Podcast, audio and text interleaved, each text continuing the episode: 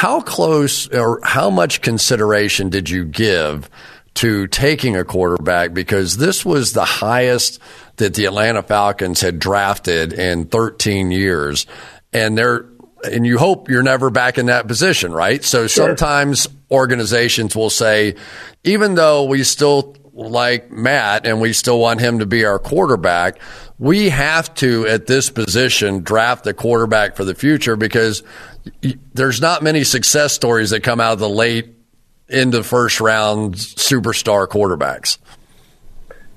Yeah, so obviously everything when we got Terry and I got to Atlanta, uh, you know, everything was on the table. And so we did our due diligence on all the, the quarterbacks or anybody we thought that would be available at number four. And it is a big decision, but it was a very unusual year. There's a couple of things, you know, it, there was a lot of quarterbacks and this is, and, and who knows, you know, how the future uh, plays out for all those guys. But just because you're, you're picking the top five doesn't guarantee you'll get the right quarterback.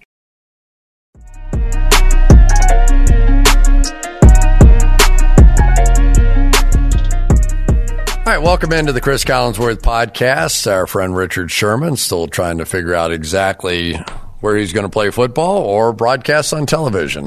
Who knows where that's going to be? But uh, we certainly wish him well. Uh, we've got a great program for you here today. Um, the Atlanta Falcons' new head coach, Arthur Smith, is our guest. And for those of you who don't know Arthur, his father is Fred Smith, who is the founder and current CEO of uh, FedEx. So you can imagine the life that he grew up with. He was a football player, he's an all state high school player, played guard, went on to play in college, had an injury, got into coaching. Uh, unfortunately, he was also uh, a coach at FedEx Field. So your father's company is on the stadium where you're coaching. So he had to make the decision to quit, move on to somewhere else, start at the bottom of the bottom, and begin to work his way back up, which is exactly what he's done. And now, after an incredible stint as offensive coordinator, uh, the Tennessee Titans, now he's the head coach of the Atlanta Falcons. And the story really doesn't stop there because the Julio Jones trade back to his original team, the Tennessee Titans, was a part of the whole offseason discussion. Uh, Kyle Pitts, the incredible tight end out of Florida, was a draft choice. Did they ever consider taking a quarterback? there to re- ultimately replace Matt Ryan because very seldom have the Atlanta Falcons drafted at the number four position overall. And of course, the news of the week really is Carl Nassib coming out as the first openly gay player, uh, an active gay player in the National Football League. So we have a lot to discuss today, and we're looking forward to this conversation with the Atlanta Falcons head coach, Arthur Smith. Well, it's our uh, privilege here to have the new head football coach of the Atlanta Falcons, Arthur Smith, on our program. And Arthur, first of all, congratulations, man! This is uh, this is a, a, great opportunity for you. I know you've you've slugged your way through uh, many a place and many an opportunity, and did all the uh, the classic quality control jobs and all the different things you had to do, college and NFL, to get here. Has to feel pretty good. Thanks, Cris. Thanks for having me on. Yes, I, I feel very fortunate to be in this spot, and uh, it's exciting. It's exciting. Atlanta's an exciting place to be, and, and like I said, I just feel extremely fortunate to get this opportunity. You know, there are so many different things to, to talk about with you and, and your journey uh, up the ladder. But you started off, you were a guard, right? You played on the offensive line, an all state yes. guard coming out in high school. Uh, go to North Carolina. Unfortunately, had a bit of a, had foot surgery, I think, in, in your first year of playing there. Uh, and, and really it didn't go on from there. You did, at that point, did you kind of begin to think, well, maybe I would like to do some of this coaching? Yeah, no, I, I'd always wanted to stay in football as long as possible. Yeah, I, I always joke. I, I, you know, I got to work with Bruce Matthews, but Bruce was a guy I looked up to, and I was like, damn, he played 19 years in offensive line, and, and, and that was kind of my, you know, every every lineman's dream. I was I looked up for, to, and uh, it, but it, it, comes to an end at some point, and it definitely put a new perspective when I got uh, the foot injury. And ironically, uh, Robert Anderson was the one that that fixed it. Really? So I had a couple surgeries, and then I went down to Charlotte, and just and uh, it's a small world now. now. He's become such a vital part of, of the NFL world. When guys have foot and ankle injuries, they now they go up to Green Bay to see him. But I'm always very thankful for Dr. Anderson. Yeah, it it's been such a an interesting journey for you. Where um, basically you became a graduate assistant at North Carolina, learned mm-hmm. right away what coaching is about, right? Because you guys got yeah. fired collectively as a group there. John Bunting lost his job. Um, and did you ever think at, at, that point that, you know, maybe I'm just going to have to go do something else, that this, this coaching thing may not work out? Well, I certainly saw the probably the ugliest side of, of the coaching profession that year. I was a graduate assistant, and like I said, I, you know, I was, you know, once I was done playing, I wanted to be a, a college coach. I had grown up going to the Orange Bowl, um, and so I had always been a huge college football fan, and that was kind of my goal. And then I, that first year, I was like, all right, well, this didn't really uh, work out, but uh, uh, and I was like, all right, I knew I wanted to stay in football, and I and I had a uh, scouting internship up in Washington, so I thought that was going to be my path until it all changed about four months into the job, and Joe Gibbs asked me to come back over to the coaching side to do the uh, defensive quality control breakdown. Yeah, you, you had that job a couple of different places. You kind of bounced around it. And, I, you know, the funny thing about it is, I, I think it's in part your own humility. Not everybody knows your family history, right? The fact that your, your dad, Fred, was the CEO and founder of FedEx, and you come from a family with nine different siblings. And I, am sure every one of them have a very different path uh, in their lifetime. But being a football coach, it was has to be a little bit different. Was anybody else in your family in sports? Were they are they currently in sports? Is there any other sibling involved? No, but my brothers and I we all grew up playing football. Uh, my younger brother uh, was actually started out as a quarterback at Miami and then transferred to Memphis and became a safety. He had a, a pretty quick position change, quite like yourself. So he didn't go to receiver, you got that right. backfield. so Although I did, I did, I didn't realize you had one of the longest touchdown passes in college football history. Is that correct? I did. My first 99 game, yards. First game I ever played, I tied the record. Right? You can't have longer. you can have a 109 yard kickoff return. Right. But the longest pass is 99 yards. So I'm one of like six guys. So it's always like the ultimate trivia question. Question that everybody thinks I caught it. But anybody who knows how slow I was didn't think I ran 99 yards anyway. So then it ended up right. finally they yeah I was uh, I was the one that threw it. Now were you and, and Mularkey in the same recruiting class? Um, yeah, boy, that's a, if we weren't in the exact same, we were close. Uh, I spent a lot of time with Mike Mularkey, who I yeah. know was uh, had a role in your your uh, your come up the ladder as well because he was one of the head coaches, one of many head coaches at Tennessee that kept you on and kept you in place there. Yeah, but Moo was a uh, he was one of my boys at the University of Florida. Yeah. yeah. No, I just thought it because both y'all were quarterbacks coming out, correct? And then yeah, yeah, yeah, yeah. So he went tight end, and then you went you went wide out. So yeah, they um, at the time that I was at Florida, um, Steve Spurrier, we were a wishbone team. Mm-hmm. Um, and so that's the reason I signed there. I was like an option quarterback. And then Steve Spurrier came in my sophomore year as offensive coordinator, and he took one look at my arm and he goes, uh, "How do you feel about wide receiver there, big?" Guy? So flipped over, and it ended up being the greatest thing that ever happened to me. I'd have never made it as a quarterback, but had like ten touchdowns as a sophomore under Spurrier. Yeah. And, and then, believe it or not, my next coordinator, my senior year, was Mike Shanahan. So wow. Shanahan's 26 years old, and he literally is getting carded at every bar we would go to after games, and we're just strolling right in with no problem right. at all. And now Shanahan goes on to be one of the greatest coaches of all time, and Mularkey ends up as a head coach, and Spurrier, we know that story. So yeah, that's awesome. You'd have thought we'd been good. We just still weren't very good. oh. You, um, th- this this is a great um, story to tell, um, and, and, I don't know. I'm sure you you hate telling the story, but for every person who grew up with a famous father, and I'm going to throw my kids into the mix here a little bit sure. as well.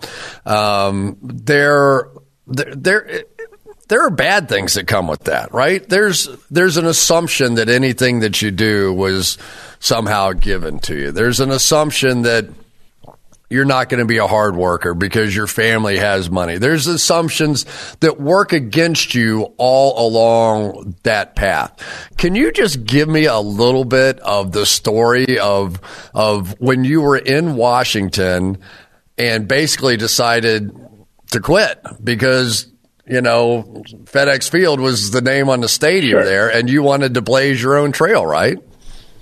Yeah, no, I know after, you know, getting I, I guess it's, it, it it's definitely opens a lot of opportunities up for you. There's no question about that, and you got to take advantage of them. I mean, you've seen it the other way where people uh, they waste a lot of good opportunities provided for them in life, whether you know certain schools or you get your foot in the door in a certain industry. Um, I just knew if I was legitimately going to move up, that I needed to get out of Washington. Um, I, I, you know, it was an unbelievable start. Got to work with some really good coaches. Uh, you know, worked under Joe Gibbs at in that 07 season, which was a very unique year for multiple reasons. And then the transition to, to Jim Zorn and we, the defensive staff pretty much stayed intact.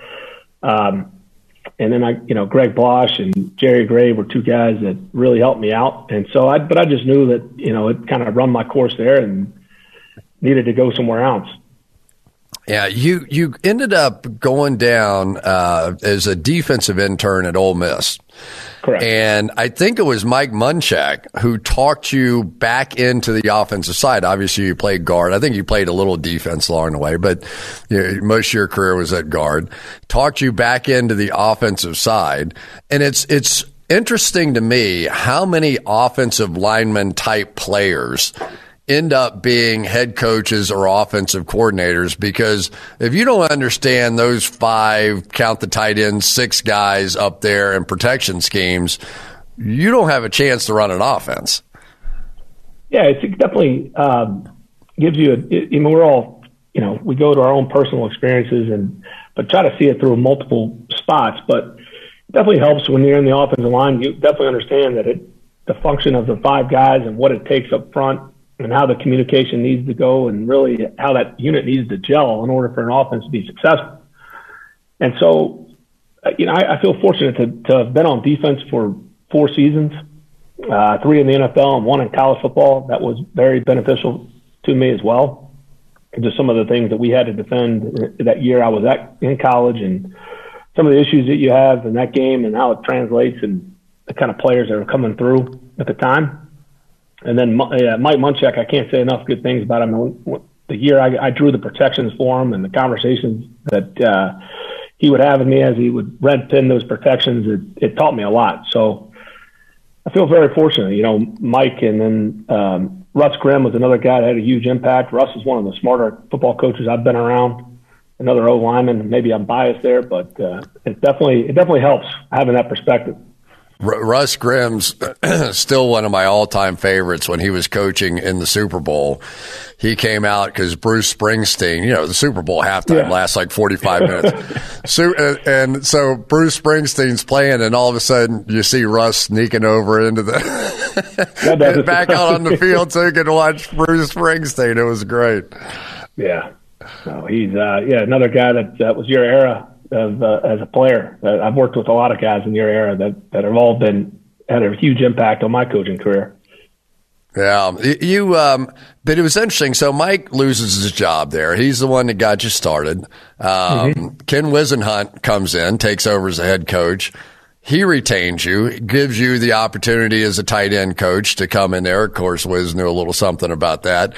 Another tight end right behind him, and Mike Mularkey took over for Whisenhunt, and he's the one that gives you an opportunity to to continue on. Then Mike Vrabel comes in, and Mike Vrabel keeps you on as a head coach still, uh, or as a coach in Tennessee, and then ultimately your big shot comes when Matt LaFleur gets the goes from offensive coordinator to head coach of the Green Bay Packers. And I, I've heard Vrabel tell this story of you sitting there at his desk or calling him or whatever it was mm-hmm. that you came in, you wanted that job. You felt like at that time that you were ready for that job. Tell me about what you did with Mike to contact him and basically apply for the job. Yeah. So when, when Mike Vrabel retained me, um, you know, it was a question he asked me when we interviewed down at the Senior Bowl, what was my long-term goals? So I had told him what my long-term goals were. I, I wanted to be an offensive coordinator and eventually be a head coach. So it wasn't coming out of left field uh, when Matt got that Green Bay job. He and I texted. Um, I believe I asked him, you know, was he going to be in the office the next day? He said he was because we were kind of on a, on a break there right after the season. Usually, you know, people get out of there for about a week or so. And so I, I had come in, I, I had typed up some some stuff about my philosophies, about you know leadership, offensive philosophies, how to how to uh, you know run a staff, and all the things that would entail being the offensive coordinator. And I had just printed out, I had it ready, and, and he and I sat down and talked for a few hours. And then you know he he had talked to other people and went through his process, and thankfully he uh, gave me that opportunity. Yeah, it was uh, ended up being good for him because you, you come in and it was uh, you end up in 2019 after taking over and turn that Titans team into the highest scoring team they'd had there since uh, for 16 years. Um, create a great opportunity for you as well. But I, I, think one of the guys that will be forever linked to you now is Ryan Tannehill. Uh, Ryan comes over and was okay. I mean, was a solid quarterback in Miami and but he comes there with you, and not only do you take Tannehill, but you also take Derrick Henry. And in the two years that you're there, Derrick Henry leads the National Football League in rushing.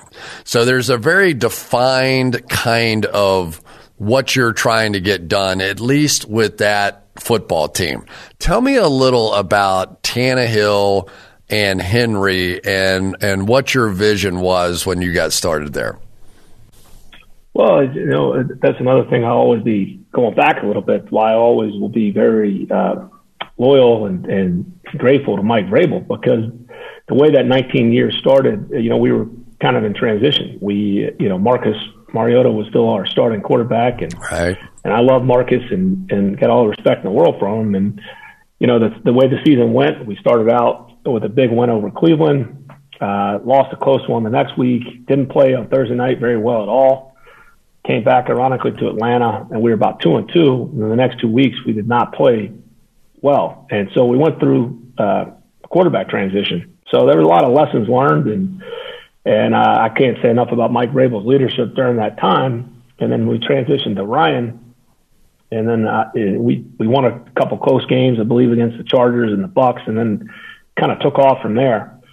Uh, so kind of got to experience a lot in the the first month and a half of the of the season, and uh, came out the other side and and really just be, Ryan took that role and and probably and I don't want to speak for Ryan, but if he had a different perspective too because we had traded for him, so it wasn't like he had chosen to come to Tennessee and he had to sit as a backup and so it gave him a different perspective and different role. And when he took over it just clicked and it fit. And uh, what we want to do, I, I thought, really fit his skill set and and really Derrick. It was practicality. You know, Derrick is is a uh, outlier, and the number of carries he has, and when he gets going, it's uh, it's impressive to watch. So it all kind of gelled together. But there was some adversity that went along the way before that too, that, that gave me a great appreciation for the job.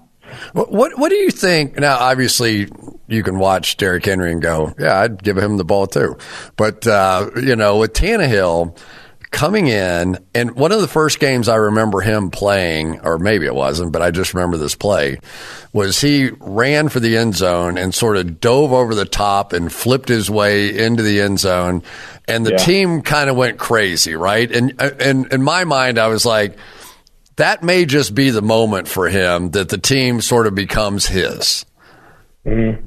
Yeah, that was against Jacksonville he, on a keeper, um, and that was that was the cool thing about Ryan's skill set is, is he he is a great athlete, and most of these guys are play quarterbacks. You know, he he Ryan can run with the football, and uh, he took off, and you know, defense turned their back to him and got out of there. And it was about a 20 yard gain, and he did. He he got hit, and he kind of helicoptered over really that one, and then the, the two point play he had against uh, Kansas City in the game at home, which was a which was a crazy game, and we went back and forth, and uh, and he he went into the end zone and he took a heck of a shot and uh, got in for us, and it, it was a huge play, put us up by three.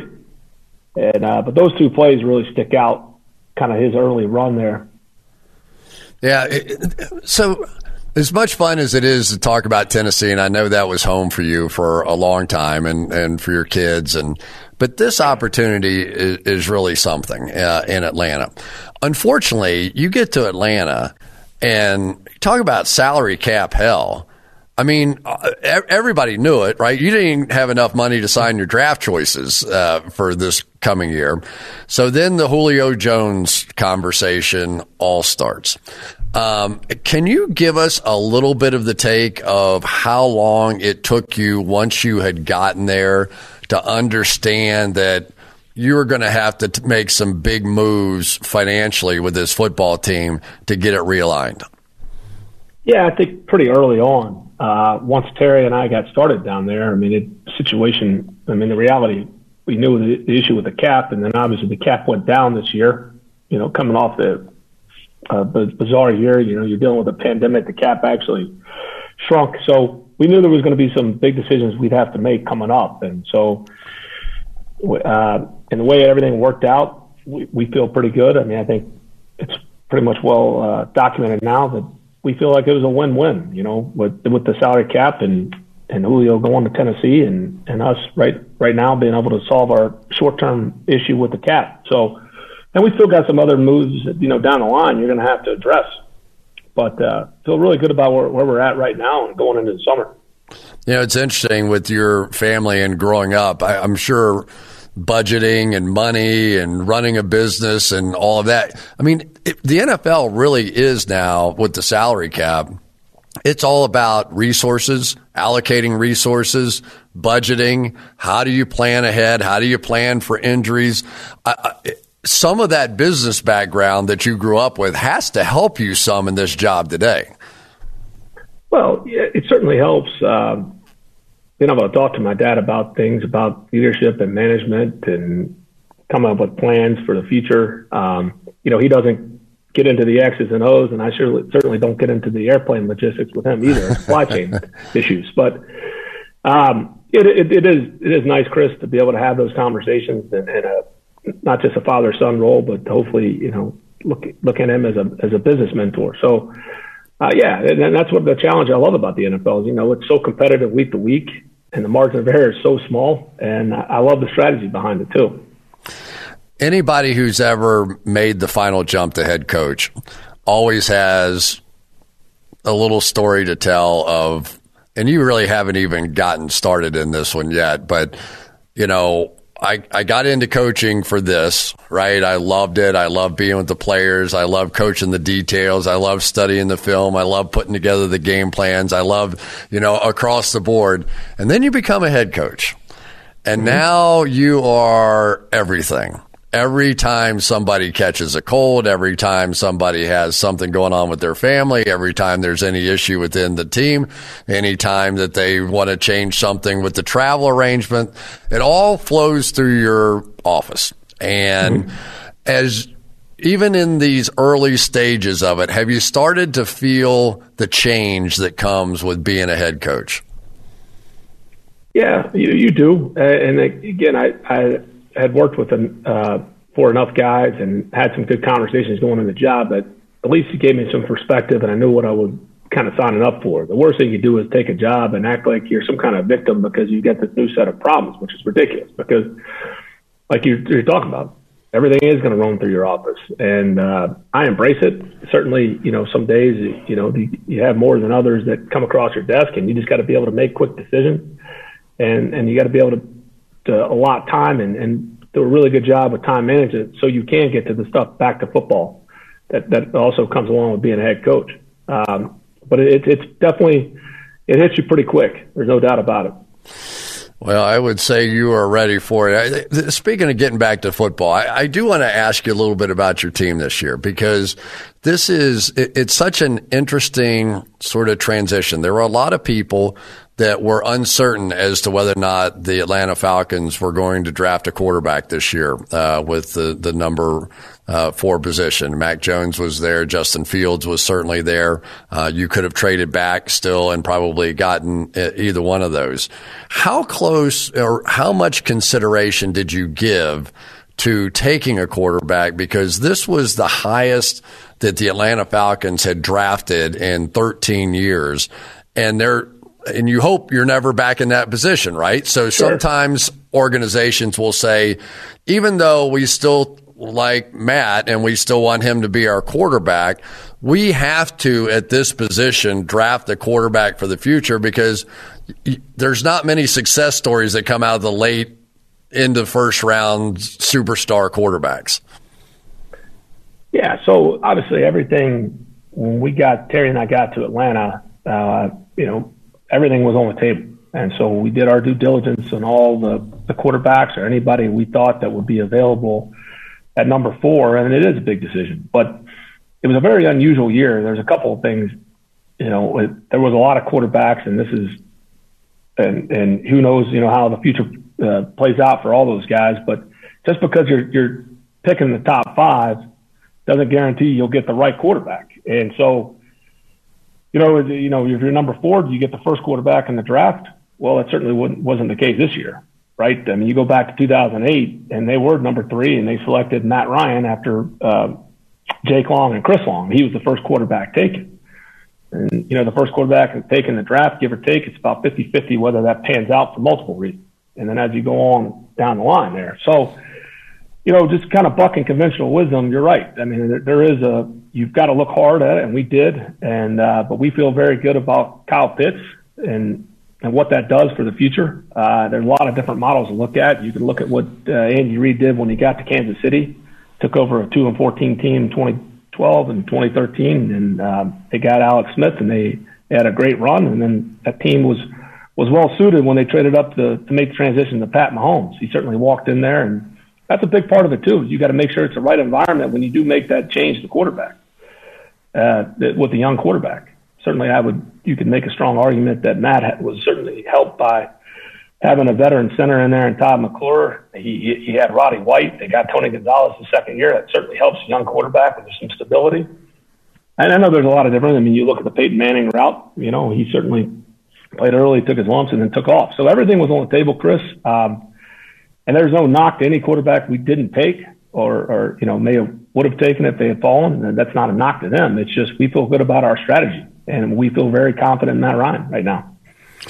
Um, and now you without Julio, who I'm I'm sure they were sort of like the ultimate going away present you threw back to Tennessee, but something that uh, is, is going to fit that team nicely, and nobody knows that that better than you do.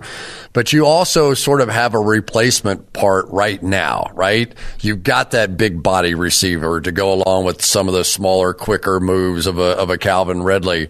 Uh, but how does a Kyle Pitts fit in right away? Because you were known for playing a lot of tight ends in Tennessee. Uh, Smith ends up going to New England, but there were three different tight ends that were always a part of the mix down there. But Kyle Pitts is a different animal, right? I mean, he is he is one of those unique kind of characters in football that a lot of people now, myself included, can't wait to see what all you have planned for him.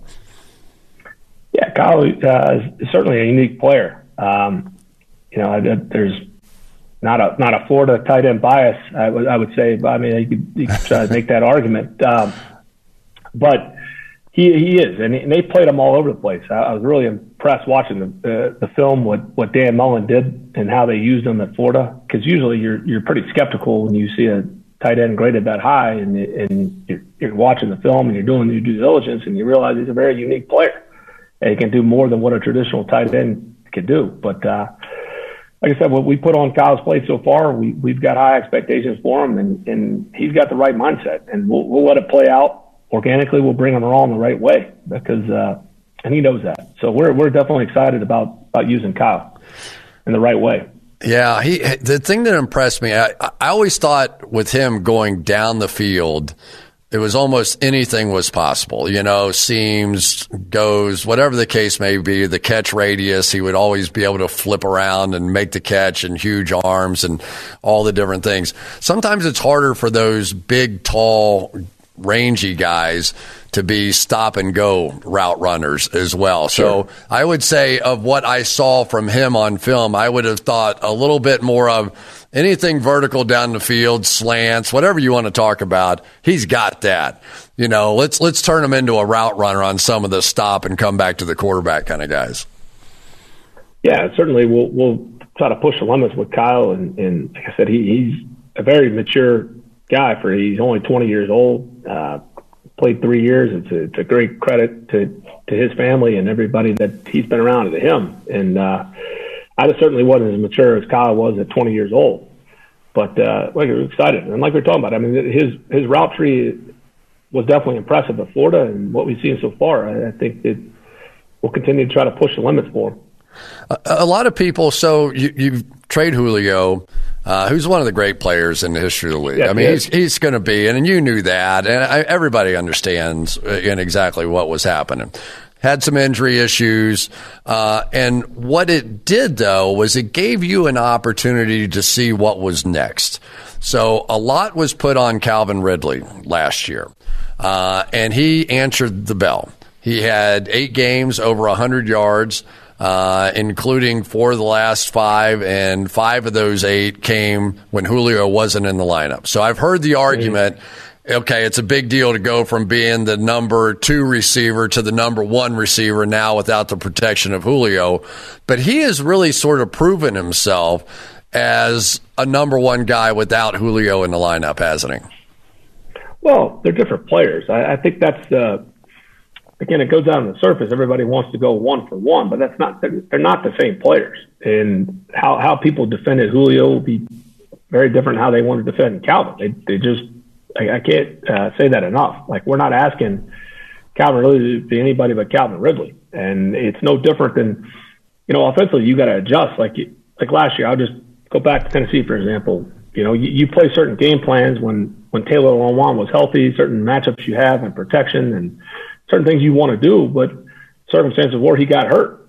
And so we never asked uh, Ty Sambrailo, and then he got hurt, and we put David Quessenberry in there. We didn't ask David Quessenberry to do things that, uh, you know, we try to play to everybody's skill set. And to me, that's the, the part of coaching. And just because they both play left tackle doesn't mean they're the same player. And we were able to have success with David Quessenberry in that left tackle. And that's no knock to Taylor, or, or they're just different players. But that's part of the coaching. That's reality in the NFL. So I don't look at it as, hey, we got to replace his player, and it's one for one. I mean, we'll be very different offensively uh, than than they were last year, and they've been successful in the pass game. And that's not no knock at Dirk Koetter. It's just we'll we'll fundamentally be a little bit different how we play, and we'll never ask somebody to be somebody they're not. So we're excited about the pieces we have, and and we feel very confident going into the season. It's probably the guy that I would be most interested in right now is Mike Davis. Uh, clearly, you're going to come from a system. Doesn't mean you're going to do it here, but you come from a system where you could rely on a running back to establish a presence, play action, bootleg, whatever you wanted to do off of that. Um, not many people know about Mike Davis. In Carolina, sort of the backup, but he is a big, strong, thick guy for someone who's only 220 pounds or, or whatever that he is. Do you think that Mike Davis, who now really has to sort of become in and be a bit of the answer in the running game, can give you some of that same presence that you got with Derrick Henry? Yeah, just going back to you know, Cris, I, I would never. That's unfair to to any player to ask him to be. We'll, we'll play it a different way than we played uh, you, you, can't ask somebody to be Derrick Henry. We just need him to be Mike Davis. And as you said, he's been very productive. He's a physical runner. He's another guy that's, been pretty damn good as, as the season wears on and as he gets late in the games. He does have that physical presence. But we have Cordarrelle Patterson, who we feel can can give us some carries back there. Qadree Ollison. We'll, we'll have good competition back there. And we, you know, we'll be a little bit different approach. And that's not, I, I can't just print out the blue, say, hey, we're going to go, here's the game plans we're using Tennessee. It's a completely different team. And I think you get in trouble when you think that there's only one way to do something. Yeah. Um, talk just a little bit about Matt Ryan and what you've seen so far, and and he's a great guy. I, I would have. I, I, my guess is you two already have a pretty good bond. You're, you're kind of the same person. You, both of you are just you know neither one of you have huge egos. You're just kind of there to get the job done and be able to do it. Your early impressions of Matt. Yeah, Matt. Uh, I can't say no good things about Matt Ryan. Uh, you know, he's a guy that's had a lot of success in the NFL. He's got great humility, um, very direct in his communication, which is which is great between the, the a coach and a, and a quarterback, especially between a play caller and a quarterback. Uh, can't say enough about his work ethic. He's authentic, he's genuine, and I, I feel uh, very fortunate to get a chance to, to work with him at this stage in his career. Yeah, the the, um, the other part of this football team that now for me takes on some real interest is you bring Dean Pees back out of retirement. Mm-hmm. Good, good move, by the way. It was a good move. So Dean Pees, if you want to compare him to somebody, and probably if people are listening this deep into this podcast, they're sort of football addicts anyway. Um, but I think Wink Martindale is a, a decent comparison. Uh, in that Wink in, in Baltimore, uh, somebody's blitzing, you just don't know who it is. And Dean's the same sort of guy, right? That you can sort of, you don't really know what's going to happen back there, but you know, somebody's going to come after you and there's going to be a lot of different looks to it. What was the, how hard was it to A, to talk him out of retirement and B, to come back in and, and how confident were you in this guy that you knew, obviously, coaching with him at Tennessee? Yeah, no, I was, uh, you know, Dean reached out to me, so at least I knew he had interest.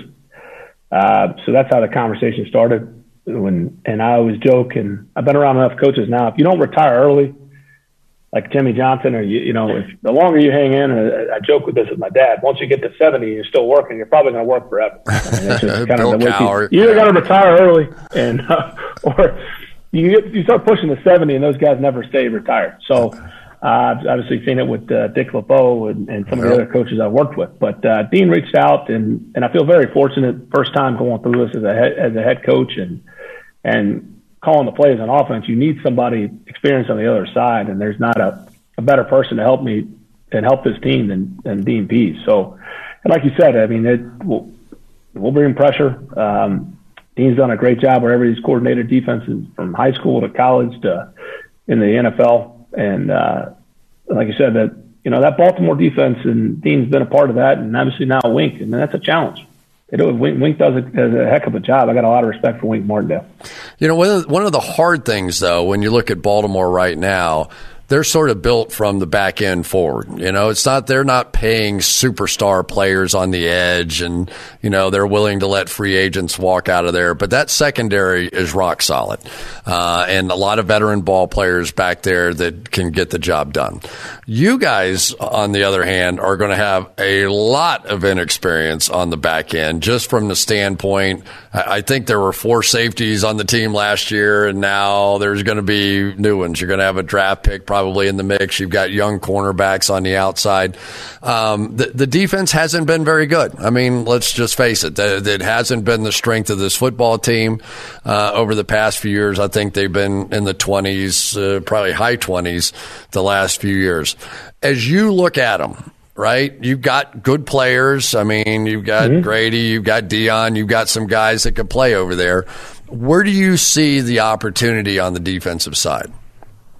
Well, yeah, certainly. You know, at the corner, right? I think AJ Terrell is a, is a terrific young corner. We're excited to get to work with him.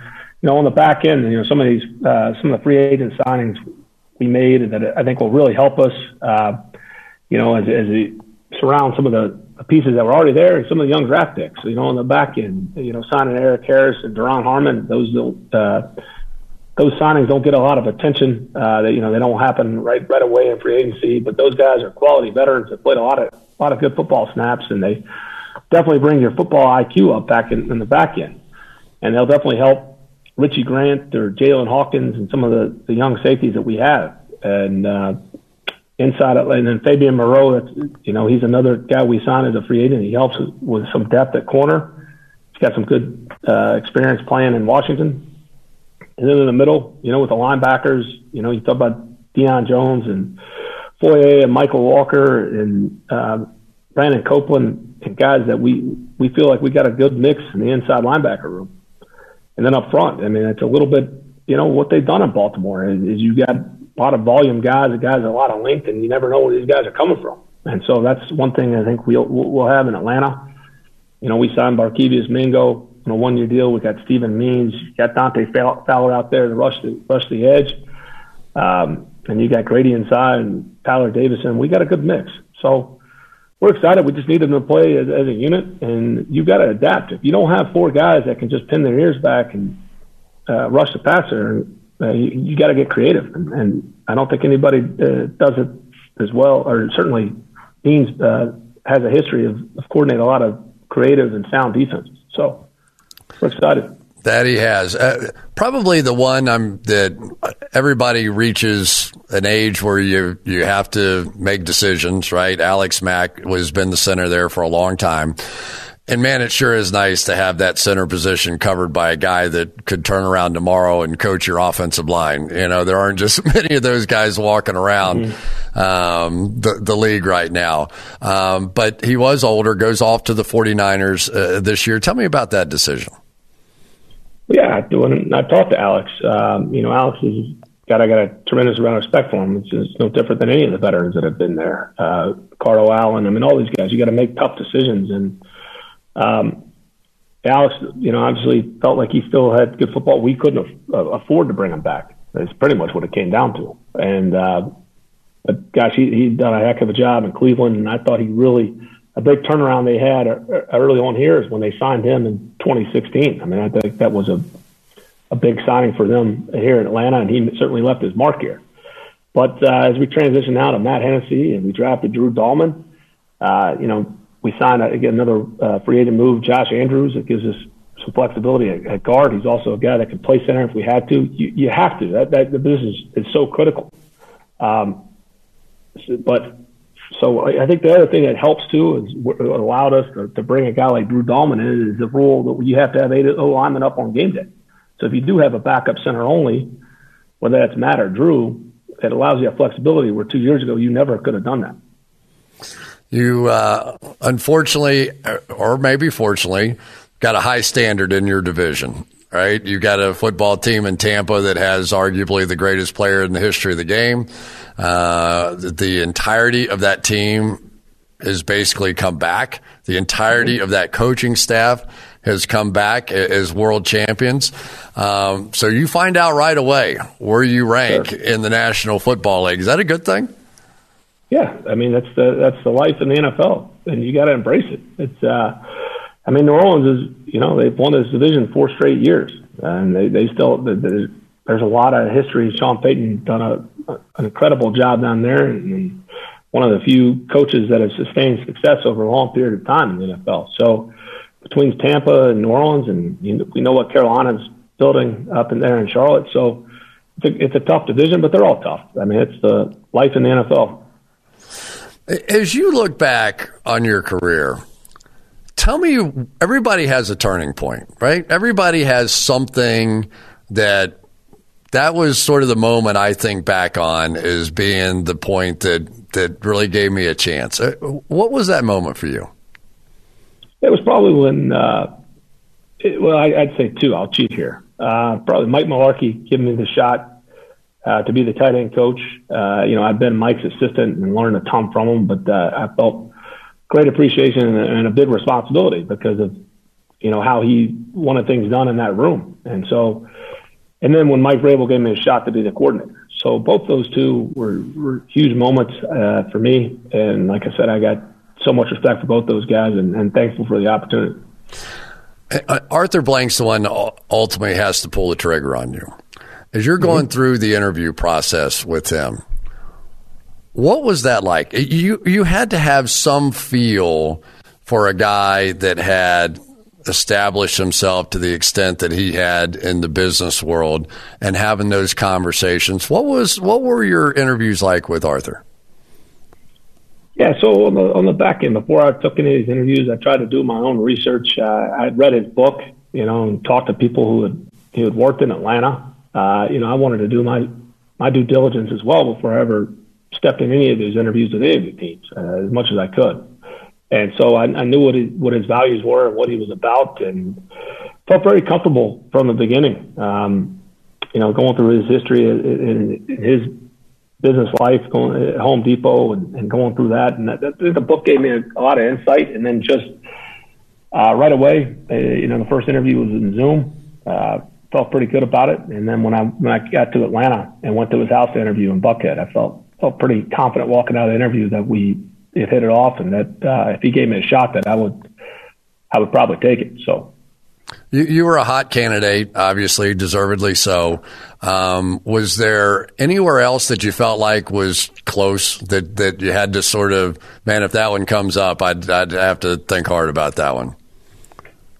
Oh, I just just try to take it all in. Uh, like I said, just a lot of like life is, is timing and luck, and um, you know those were the jobs that were open in this cycle, and so um, and you never know if you get a shot again. So it just, I think everything. I felt fortunate that everything kind of fell my way.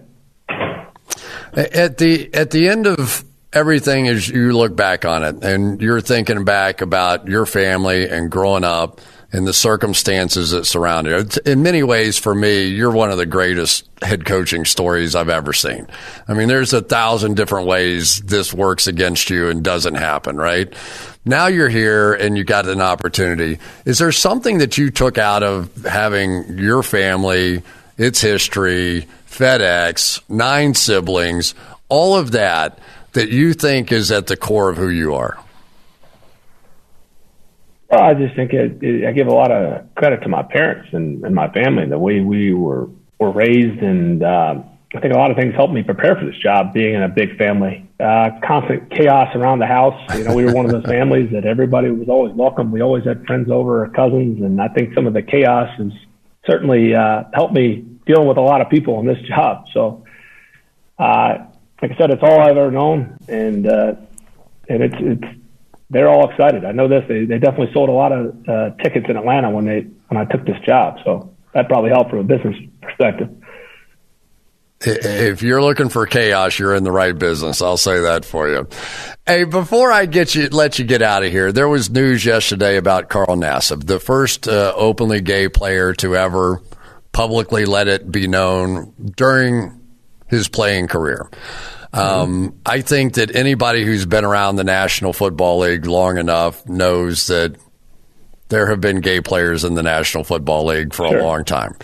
There has been a pressure um, to not say things. We're in a new day and age. Thank God we're finally here. What do you think the significance of that is? And will you talk to your team about it at all? Well, it's certainly significant. Um, and like you just indicated, uh, you know, I think football, um, if you take a step back and, and you've been a huge part of your life, clearly, and, and, and my life, I think from the outside, I, I don't think people realize how welcoming a football locker room is. It's, it's the ultimate melting pot. If you really look at it, at, it, at a at this country, I mean, think of the characters that are in the in a locker room. I think that's so unique from other sports and how everybody does get along. And if you can play and you're a good person, nobody really cares what what anybody's you know personal life and what they do. But uh, it certainly was a huge statement, and it took took a lot of courage for, for Carl to come forward. And we are at a new age, and I think we're definitely more accepting, and um, certainly gives you hope as you're raising kids. That, you know, it's a more welcoming world. Uh, you know, I don't know how it was for you, you know, raising four kids, but certainly I've got three young ones, and it's uh, a different climate that they'll they'll they'll grow up in than the one that I grew up in. So uh, you know, I, I have a lot of respect for Carl and any, any conversation, you know, we encourage our players, you know, to speak up, speak for themselves. And it's an open dialogue, no matter what the topic is. Yeah, I can remember a roommate of mine, an African American gentleman. I won't say his name. I'll let him tell his own story. But it, it was startling for me to hear the story of him basically saying that when he drove to his house, in a nice neighborhood in a gold Mercedes that he would get pulled over a minimum of once per week, a minimum. And I said, what? He goes, yeah, you know, just sort of the way it was and wasn't bitter about it at all. Just sort of, that's just the way it was. I said, I would have lost my mind. How do you not lose your mind?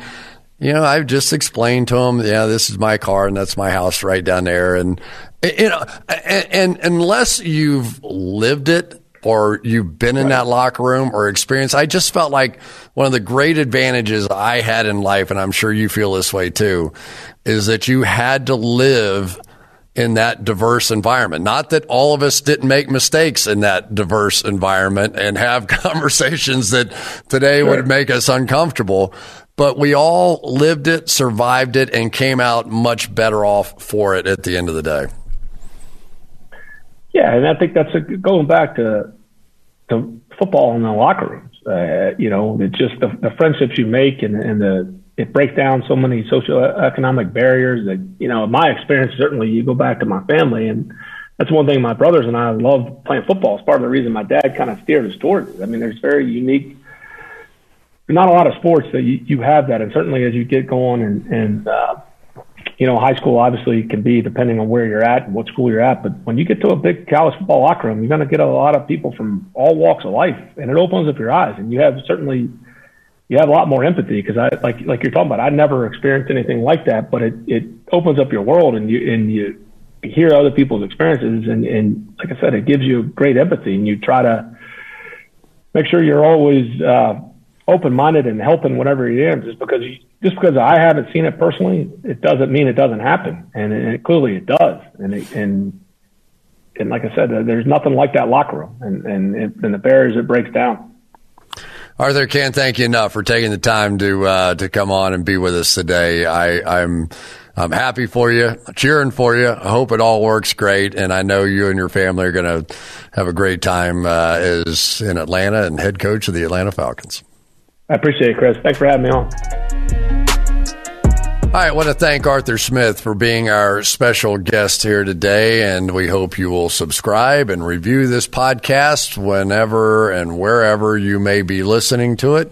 Uh, and we have some tremendous guests upcoming as we now begin this final scream towards the beginning of the 2021 National Football League season. I am pumped for that. We do the first game on opening Thursday night. Um, and we do the last game of the season with the Super Bowl. So it's going to be a great year. Looking forward to it. And thanks for tuning in.